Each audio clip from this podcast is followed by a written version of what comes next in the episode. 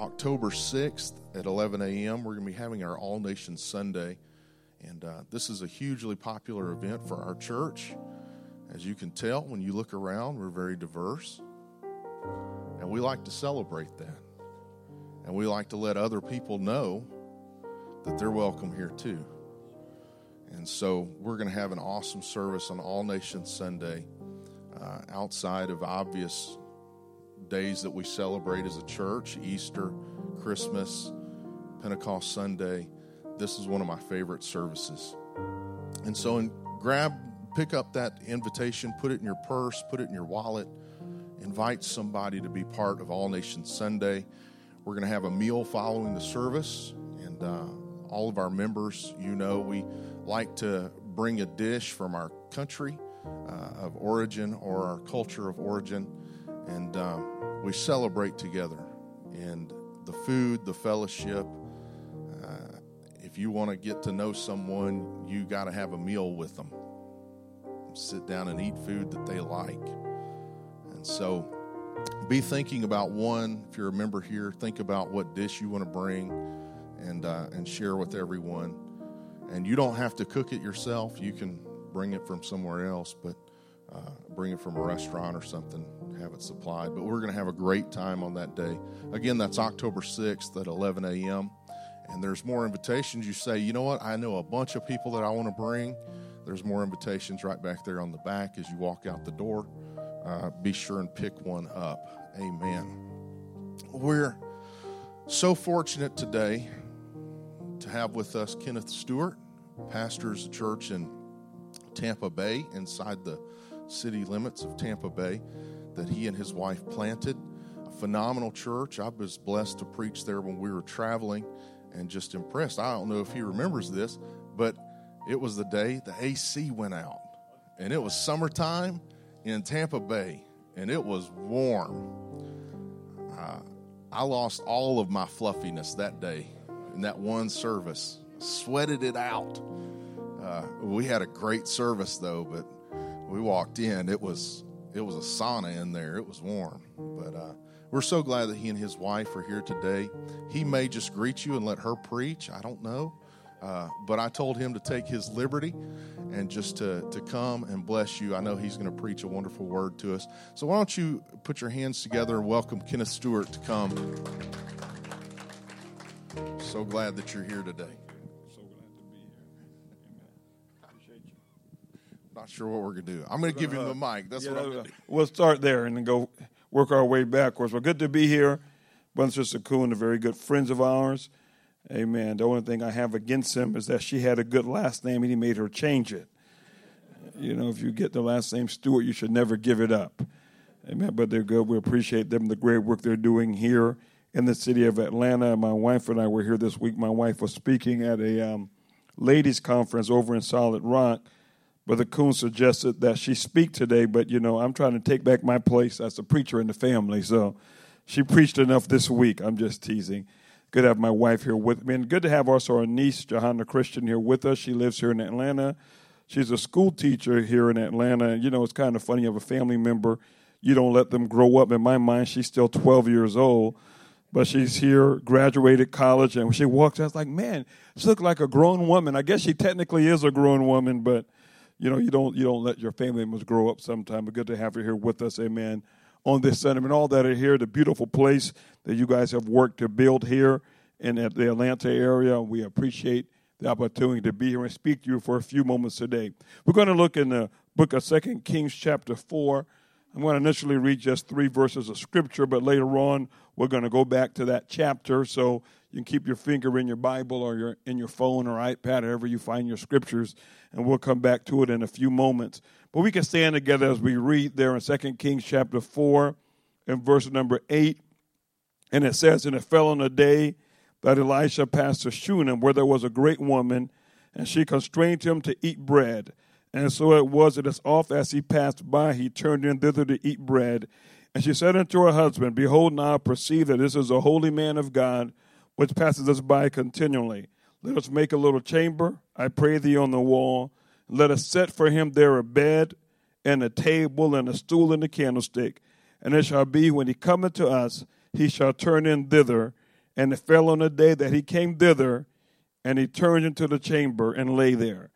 And for a few moments today, I'm going to speak on the topic of if you build it, he will come. Heavenly Father, we come to you right now. Bless your word. Let us bless our minds to receive your word, nourishment of your word to our bodies. Let us be changed into your image from glory to glory, we pray. In Jesus' name. Put your hands together. Amen. As you're seated at this time. Amen. You may be seated. There's a rule of development that simply says if you build it, they will come. And I'm sure it's similar here in Atlanta. It is in Tampa, where we're from. You have a part of town where there's nothing there but cow pastures and fields. And you drive by one day, you see a Publix being built, and you say to yourself, why would they put a Publix way out here in the middle of nowhere? And next thing you know, there's not just a Publix, there's a CVS and a Walgreens and a Starbucks. Come back a month later, there's 5,000 home and a school and a mall. You're like, where did this come from? Because they know when there's development, there's a reason. They know that people are coming. As a matter of fact, on the way here today, you know, I was complaining to my wife and I said, you know what? My cup of coffee this morning wasn't too good at the hotel. And when I want coffee in a good quick cup, my place I like to go to is Dunkin' Donuts. Don't judge me if you like somewhere else better. So my wife said, What are you going to do? I said, I'm just going to take a chance when we get up on the exit for the church. There's going to be a Dunkin' Donuts. Huh? And God is a provider. As we got off the exit, looked to the left, and what did I see? But Dunkin' Donuts. Pretty much safe bet any exit you get off, to have a Dunkin' Donuts or Starbucks or something. You're not taking too much of a chance uh, because they build development where they know the people are coming. But today I did not come to talk to you about building Starbucks and Dunkin' Donuts. Uh, I came to talk to you about building a place for God in your life. Building a place for God like you have here at Branches. Uh, building a place for God in your school. Uh, building a place for God in your neighborhood. Uh, building a place for God in your home. Uh, because I'm here to tell you when you build a place for God, uh, God always shows up to fill that place. You see, we read here in the book of Second Kings about this woman. The Bible says that she was a great woman, a woman of means, renowned, connections in her city. And the man of God used to pass by in front of her house. And the Bible says that he would stop and eat bread and break bread with them. And I come to tell you today that the first thing, if you're going to build a place for God. Uh, it has to be a place to break bread. Uh, it has to be a place of the Word of God. Uh, I want to let you know I don't care where you work, uh, but people should know that your cubicle, people should know that uh, your office, your neighbor should know that your home uh, is a place that they can come and break bread in the Word of God.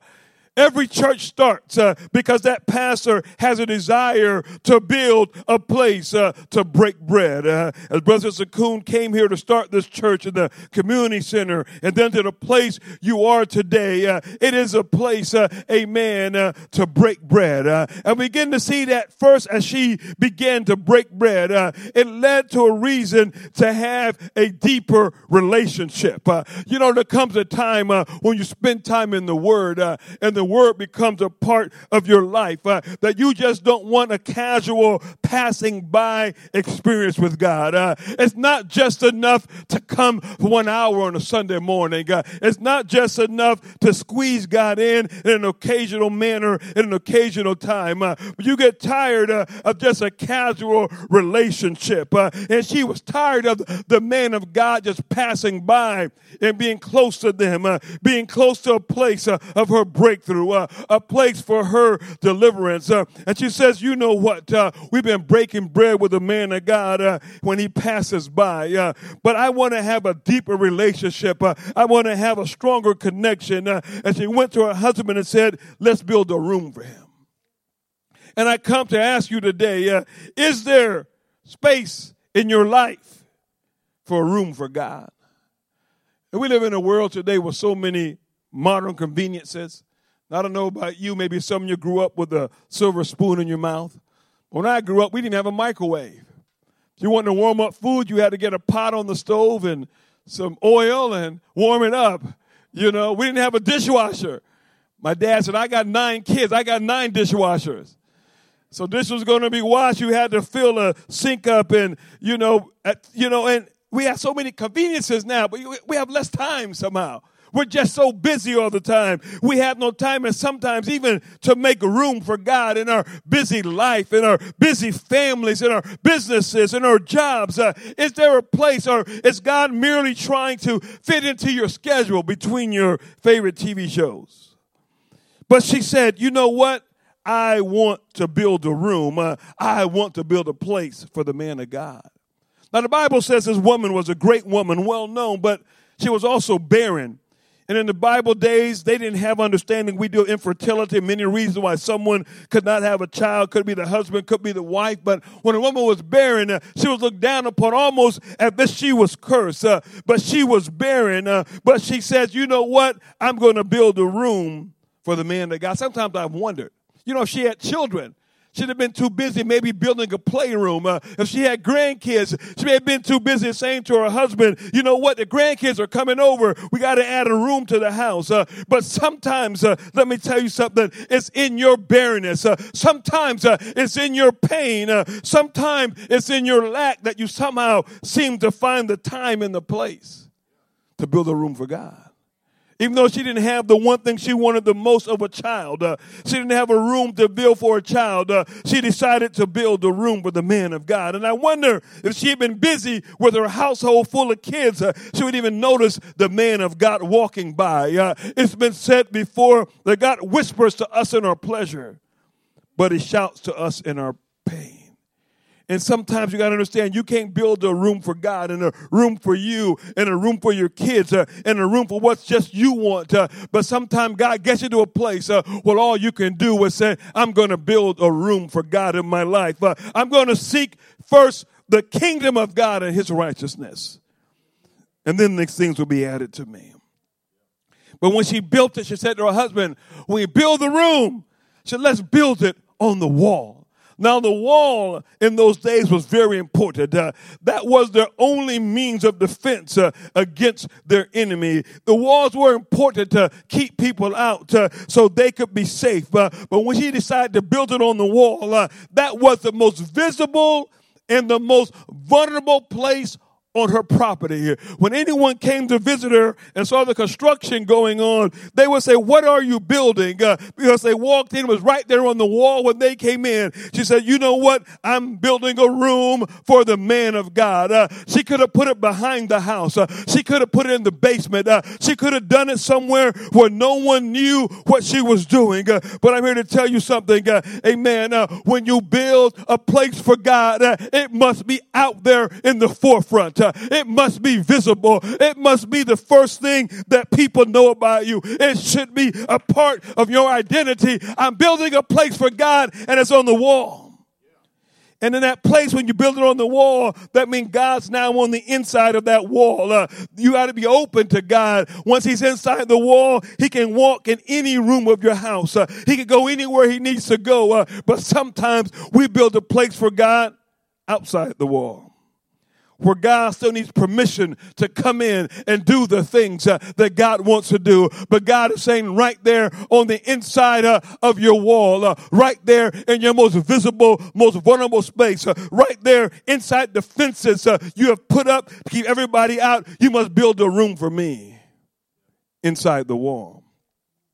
But once she built that room, uh, look at what uh, a difference it made. Uh, the man of God used to come to her house uh, before she built the room, uh, but before uh, he would only come uh, when he was invited.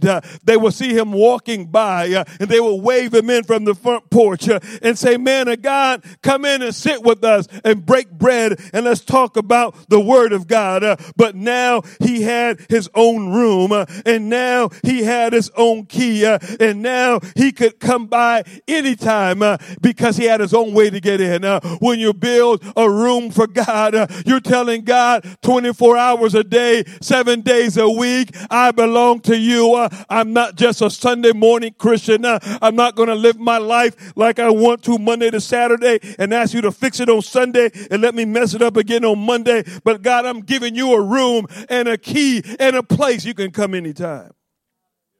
Before he would only come, uh, amen, when he saw them on the front porch uh, and knew he was welcome. Uh, but now sometimes uh, they would leave and go to town and come back uh, and much to their present supplies, uh, amen, the man of God would be there because now he could show up when they were least expecting him. and sometimes in your life, in the moments where you need God the most and you don't know where to find them, but because you built a room for God, God gets shows up uh, and he's there right when you need him.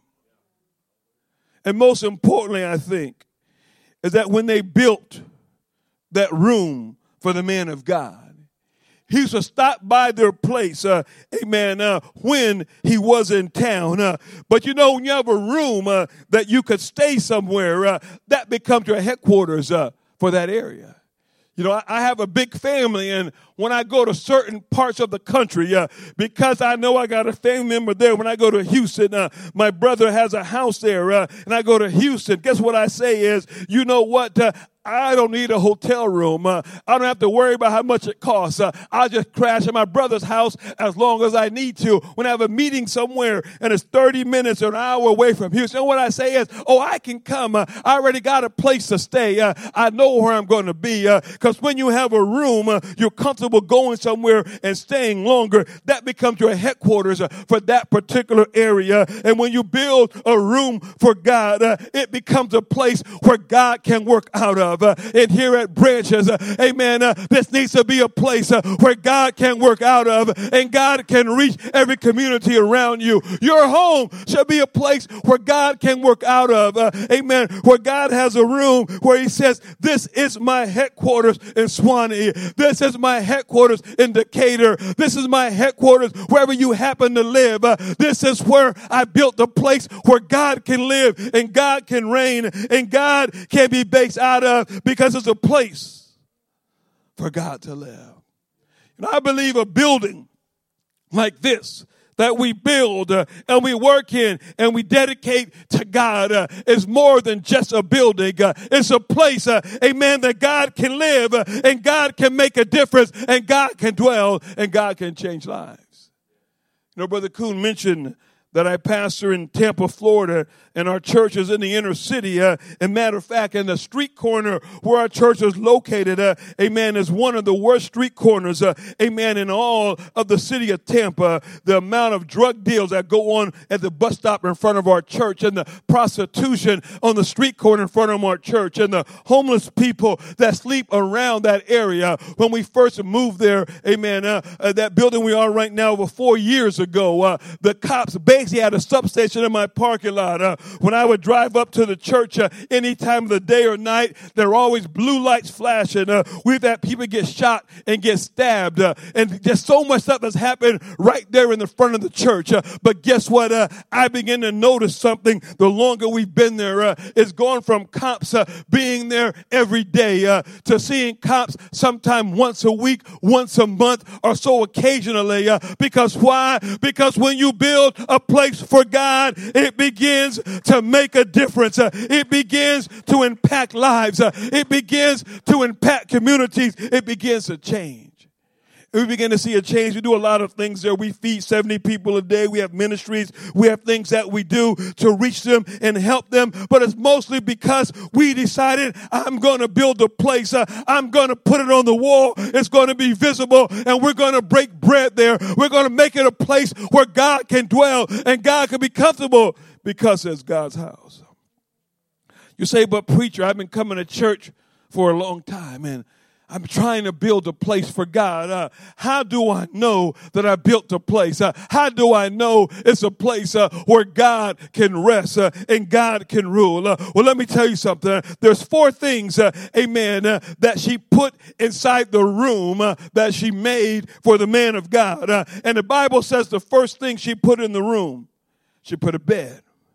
Why did she put a bed? because she wanted him to know it's a place for you to rest. You know, if you invite me to your house and you show me to my room, and all that's in my room is a chair like we're sitting in church today, I'm not going to spend the night. Because I'm not going to be too comfortable. Like, wait a minute, you must just want me to stay an hour. So if this is the only piece of furniture in this room is a chair, I need somewhere to lay down so I can take a nap. When you put a bed there, you say, here's a place for God to rest. Uh, here's a place for God to live. Uh, here's a permanent place uh, for you to lay down on God. I put a bed in the room because I want you to live there. Second thing she put there was a table. And a table is a place of fellowship. It's a place to break bread. Uh, it's a place for God to feed you and you to give fellowship to God. You know, when we first got married, had my first daughter, one of the first things my wife started talking about is, well, what time is going to be dinner time every day? I grew up in a home with nine kids. We didn't have any dinner time. My mom would cook and the food would sit on the stove and you just got a plate and you ate when you wanted to. Dinner went from five o'clock to nine o'clock, whatever it was. My wife came from a home where every day her mom and dad, they rode to work together. They came home, sat down, had dinner. I'm like, what's dinner time?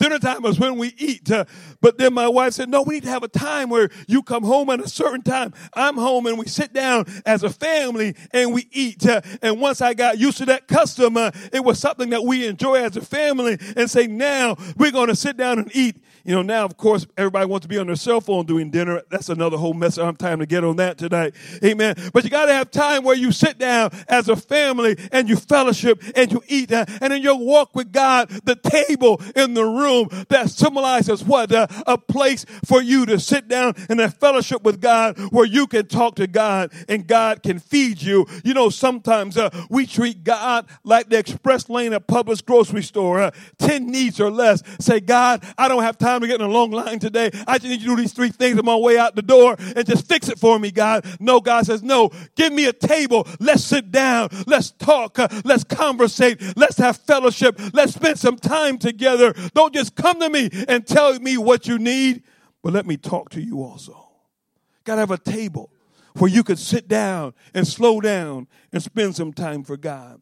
The third thing she told her husband that must be in the room is a stool. Uh, and I believe that stool symbolizes a throne uh, or a place for God to sit uh, and a place for God to work. Uh, I don't know how it was in your house growing up, uh, but in my house, uh, my dad had a chair and nobody could sit in dad's chair unless dad was not home. and dad sat in that chair and dad ran the whole house from that chair. He would just sit back and give the orders from the chair. and God God needs that place in your life uh, where you listen to God. Uh, too many times in the world we live in, people want to tell God how and when and how and where they will serve Him. But let me tell you something. There must be a throne that God sits on uh, because the Bible says the heaven is His throne and earth is His footstool. We serve a big God uh, and God needs a place to tell you what you're going to do.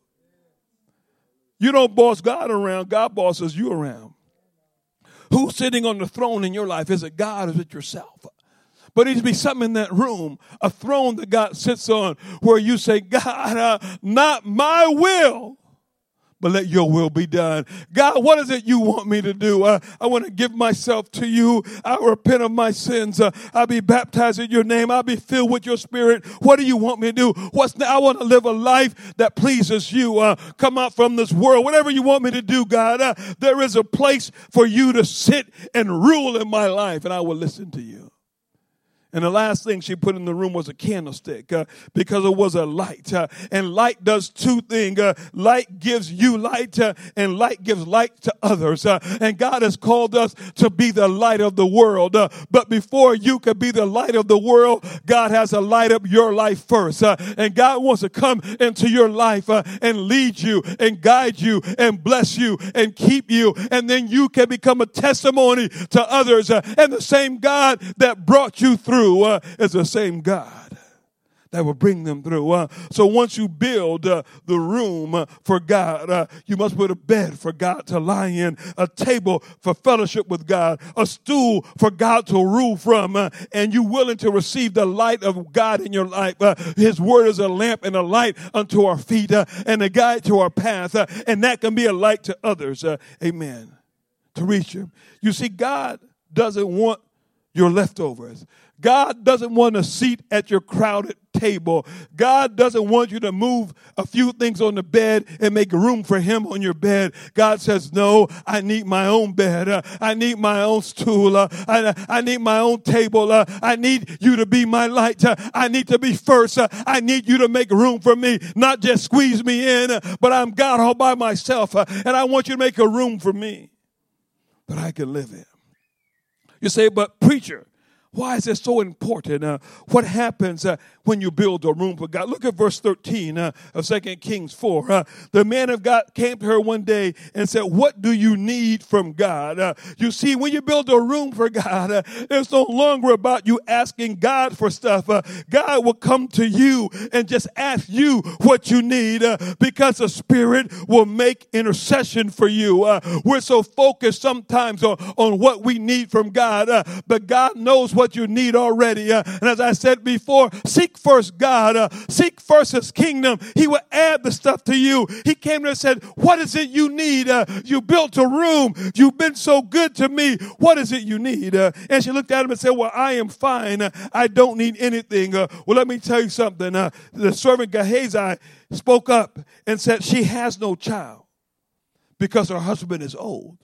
Well, let me tell you something. You need people that can speak into your life uh, because sometimes uh, you don't know what you need, uh, but God can bring a Gehazi in your life that knows what you need uh, and knows what you lack uh, and can speak uh, into your life. and the problem she had is that she was barren. and the reason she was barren was not her fault. it was because her husband was old. and some of you are here today with situations that really are not your fault.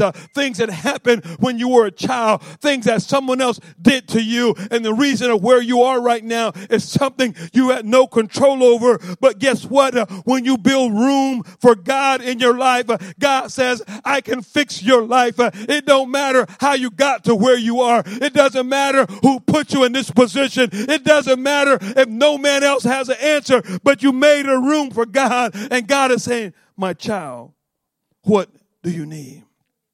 In verse 16, uh, amen, he promised her a child. Uh, and she said, Don't lie to me, man of God. Uh, I've been wanting a child for so long, it has never happened. Uh, and sometimes uh, it's hard for you to believe that God's promise will come true. It's hard for you to believe there's still hope for your situation, hope for your finances, hope for your marriage, hope for your life. Uh, but she said, Amen, I have a promise, but it's hard for me to believe it. But guess what happened in verse 17? The promise came true. The child was born. What she wanted from God uh, when she built that room, it came. But something happened in verse 18. The promise grew up, went to work with his dad one day, and the promise fell, hit his head. And now there was a problem. Sometimes the bigger your dreams are, seems the harder they fall. Sometimes you receive the promise and the promise grows, then the promise falls right in front of you. It's a tough place to be when the promise falls because you know what? Sometimes you think I was better when I had no hope. I was better when I was barren. I was better when I was broke. I was buried when I was single. I was better before I was saved, but now I've had a taste of the promise. I've had a taste of potential. I've had a taste of the future, and it just fell apart right in front of me. And the father looked at the son that fell and hit his head. And the first thing he said was, Take him to his mother. I've always thought, isn't that just like a dad? You know, when the problem gets so bad, let mommy fix it. You know, it, it seems to be that way, even in my house. In little and big things, you know, the four of us in the house, we're looking for a five pound bag of sugar in the pantry. None of us can find it. Mom, come, we need the sugar. And mom says, I'm on the phone. And we sit there. You know, my wife can walk in from 10 feet away. She'll find the bag of sugar. You know, mom knows how to fix everything. And I always thought that, you know, the father said, take him to his mother because mom always knows how to fix everything. But let me tell you something I learned uh, is that when you are the one that builds a room for God, people will come to you with their problems people will come to you in your room. Uh, amen. The father knew the mother was the one, uh, amen, They had the relationship. Uh, she had built the room. Uh, she knew the man of God. Uh, when the promise fell, he said, take it to the one that built the room. Uh, and sometimes you become that person that people bring their broken promises to. And that's why God had you build a room for a place to take your broken promises. And verse 20 is so sad the Bible says they brought her son to her. But look at verse 20. Where did her son die? The Bible says her son died uh, on her knees. And let me tell you something. Uh, sometimes the hardest time to pray is when you have a dead promise laying in front of you. But at least she made the promise die on her knees. And I come to tell you today, uh, when you have a dead promise in front of you, you need to be on your knees. You need to be praying. You need to be seeking the face of God. Sometimes it's hard to come to church. Uh, sometimes it's hard to keep praying. Uh, sometimes it's hard to keep believing. You got a dead promise in front of you. You got a broken dream right there. And the last thing you want to do is go back to church. Uh, keep paying your tithes. Uh, keep praying. Keep reading the word. Uh, but the promise died. but but at least the promise died on her knees.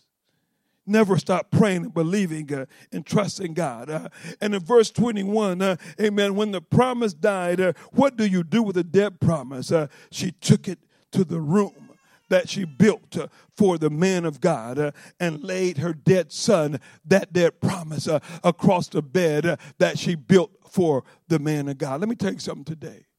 The reason why you must build a room for God in your life. That you might not be going through a trial right now.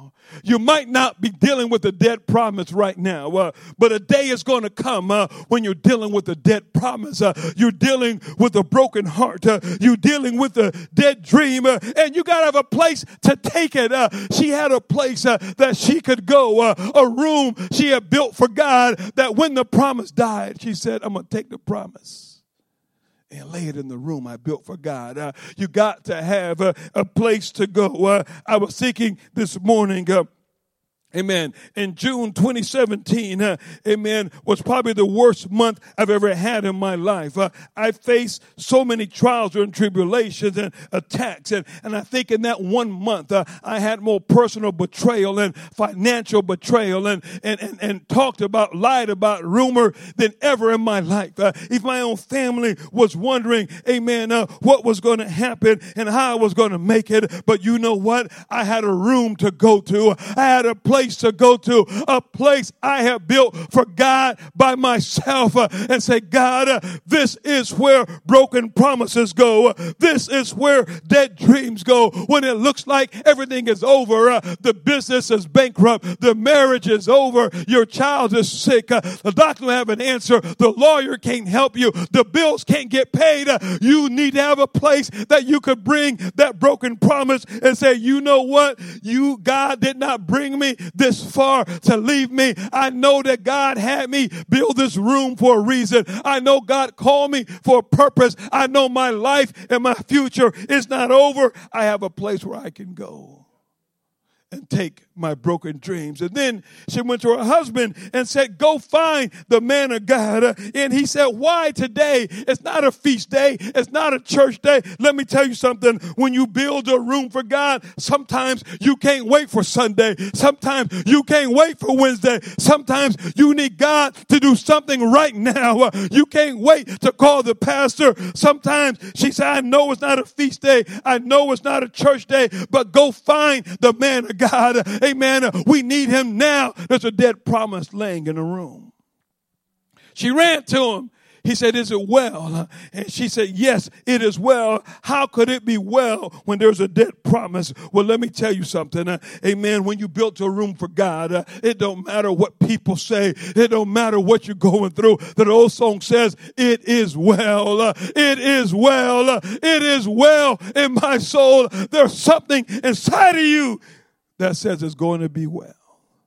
She told the man of God to come back to the room in verse 32 that she had built for God and laying across that bed that she built for the man of God to lay, there laid the dead son. And the man of God, the Bible says, he began to walk to and fro in the house. Uh, Sometimes when God is trying to work in your life, uh, he needs some room to work. Uh, Sometimes you want God just to make an answer and God to do what you want God to do. And God says, give me some room to work. Uh, he began to walk to and fro in the house uh, and begin to pray. Uh, and let me tell you something. You can't just confine God to one room. When God gets ready to do a miracle in your life, he's going to touch every aspect of your life. He's going to touch your finances. He's going to touch your job. He's going touch your kids. Uh, he's going to touch your marriage. He needs to be God over everything. Give me some room to walk. Uh, you got a dead promise, but give me some room to walk.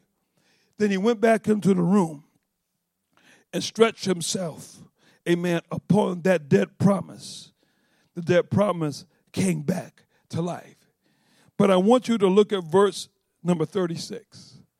In verse 36, I'm I almost find the strangest of this entire story because you would think that the miracle had happened and the prophet, amen, had prayed and the promise was back to life. You would think, amen, the child would get up and run and go to its mother. But he sent for her, tell her to come and get her son. And she had to walk to the room that she built for God. The last time she was in that room, there was a dead promise laying across the bed. And the prophet did not have the son come to the mother. So go get her, come tell her to come and get her son. I can just imagine as her hand touched the doorknob of that room to walk into the room she built for God. And the last time I was in this room, there was a dead son laying across the bed. What's going to wait for me when I open the door this time? Sometimes the hard thing to do is walk back into that marriage, walk back into that job, walk back into this church, Pastor, when they've been fighting you all week and the promise seems to be dead. And sometimes we just wish I didn't have to go back there. I didn't have to face it. I didn't have to ever go there again. But you got to have the faith that, you know what? I'm going to go back to the room I built for God, even though the last time I was here, a dead promise laid across the bed. And sometimes it's hard to come back to church. Sometimes it's hard to trust God or go back and do what God wants you to do. But when you have built a room for God, uh, you can walk back into a place where dead promise used to be as we stand together.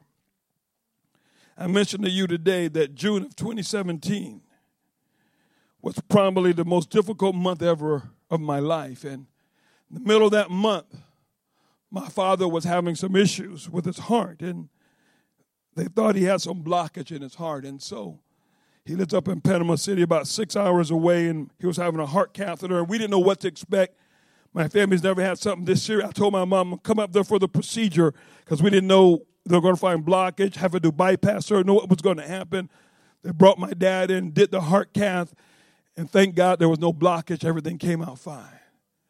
I was in my car late Saturday driving back to Tampa for church the next morning. I got an email from my former business partner on a Saturday. Even though I was a majority owner of the business, he had access to the file. Sent me an email on a Saturday. Just want to let you know I've canceled the corporate American Express cards. I've closed the business bank accounts. I've canceled the corporate fuel cards and basically wiped it all clean. On a Saturday, what could I do about it? I called my wife. Said, "What are you going to do?" I said, "I don't know." You know, Saturday we got church tomorrow. I don't know what am I going to do. I have no idea. Monday morning, we have people showing to work with gas cards that don't work, credit cards that are not active, bank account I can't access. Maybe eventually I get it all worked out, but right now I don't know what I'm going to do. But guess what? I'm going to go to the house of God. I walk in Sunday morning, one of my guys hands me an envelope, beat up, handwritten envelope, and my business shares a property with the church, but I don't normally get mail there. Stamp on it, handwritten, and I just threw it on. I didn't even open it before church. Uh, it just didn't look like anything important. Then I opened it, and it was another envelope. It's like one of those games kids play, you know, you put, and another another envelope. When I finally got to the last envelope, there was a sticky note on it for one of my biggest accounts. This account I've had for years. They, they pay us a lot of money every month, and it's always for years been direct deposit into my account. For some reason, they sent a check that's probably one of the biggest checks my company ever had received, and they mailed it to an address that I had before they were my customer an old address from years ago and it got returned. Then they mailed it to another address that my business used to have and it got returned. They had in the system, she wrote a note that says, Ken, I don't know what's going on. I don't know why this check was not direct deposited. I, I don't know why, you know, it was mailed to the wrong address. We have yours in the system. So I personally bought a stamp, hand I'm talking about a major multi-billion company. Person got a stamp, hand wrote a piece of paper, you know, your address on it to make sure it got to you this time. And you know what happened? That check was three weeks old. If that check had arrived three weeks earlier, I would have put it in the bank. And then when he took all the money, it would have been gone. But on a Saturday, after the worst day of my life, when my father had a heart catheter, when I got an email that says I've shut the business down basically on a Saturday when banks are closed, a check arrived with enough money to keep. And it was almost so funny because my partner had called me back in weeks. That Tuesday calls, how things going? Like, we're good. How are you doing? Hope you're doing good because he thought that there'd be no hope. But when I said, you know what? I don't know what I'm going to do, but tomorrow's Sunday. And I built a place for God. So I, I, don't know, I don't know what's going to happen. I don't know how I'm going to meet payroll. I don't know what's going to happen next. But I do know one thing. I built a place for God. So I've got to go to the place I built for God. And who knows what God might do when you show up to the place that you built for God. I come and tell you today, it's not enough to come to church. It's not enough just to show up. You got to decide I'm, I'm building a place for God in my life. Uh, I'm building a place for God in my marriage. Uh, I, am building a place for God in my business. Uh, I'm building a place for God in my home. Uh, I'm building a place for God with my kids. Uh, I'm building a place for God in my future. Uh, amen. I'm tired of being a Sunday morning only Christian. I'm building a place for God. He could be in 24 hours a day, seven days a week, 365 days a year. I want to build a place for God. Uh, and I'm going to build a place uh, so when promises die, I know where I can go. And lay it across the bed, I place for God, and say, God, I bring it to you because only you can fix it. And I come and tell you today, if you build it, He will come. Branches, I come to tell you, if you build it, right here in Suwanee, He will come. Uh, if you build it in your home, if you build it in your marriage, He will come. If you build it, He will come. Because once you build it, one day you're going to need a place to take dead promises. They go right to the place where you built. Right now, every head bow, every eye closed. I don't know what you're going through. I don't know your life. I don't know your testimony. I don't know what you're facing. Uh, but you need to build a room for God. Pastor, Lane, Sister Shelley, they can't build it for you. You have to build it. You've got to say, I'm building a place for God uh, in my life. I'm, I'm tired of just materialism. I'm tired of things. I got a beautiful house, beautiful car, beautiful job, but where's God in all of that? Uh, amen. I got to build a place for God. Uh, I'm not going to make it if I don't build a place for God. And right now, this altar is open. Come forward. I challenge you and say, God, I'm here to repent of my sins and give my life to you. And I want to build a place for you. I've not yet been baptized in his name. Uh, you can have that experience today, but just come forward and say, God, I'm, I'm building a place for you. I'm, I'm right on the wall. I'm building a visible place place for you. And I'm going to put a bed and a, and a table. And, and, and, Lord, I'm, I'm going to put my candlestick that you can light up my life uh, and a stool for you to rule in my life because I got to have a place that I can take broken promises and dead dreams. And God, I'm when I build a place for you, it's a permanent place. Uh, no matter what happens in my life, amen. Uh, I know where I can go because if you build it, He will come. Come forward, let's pray and let God encourage you today.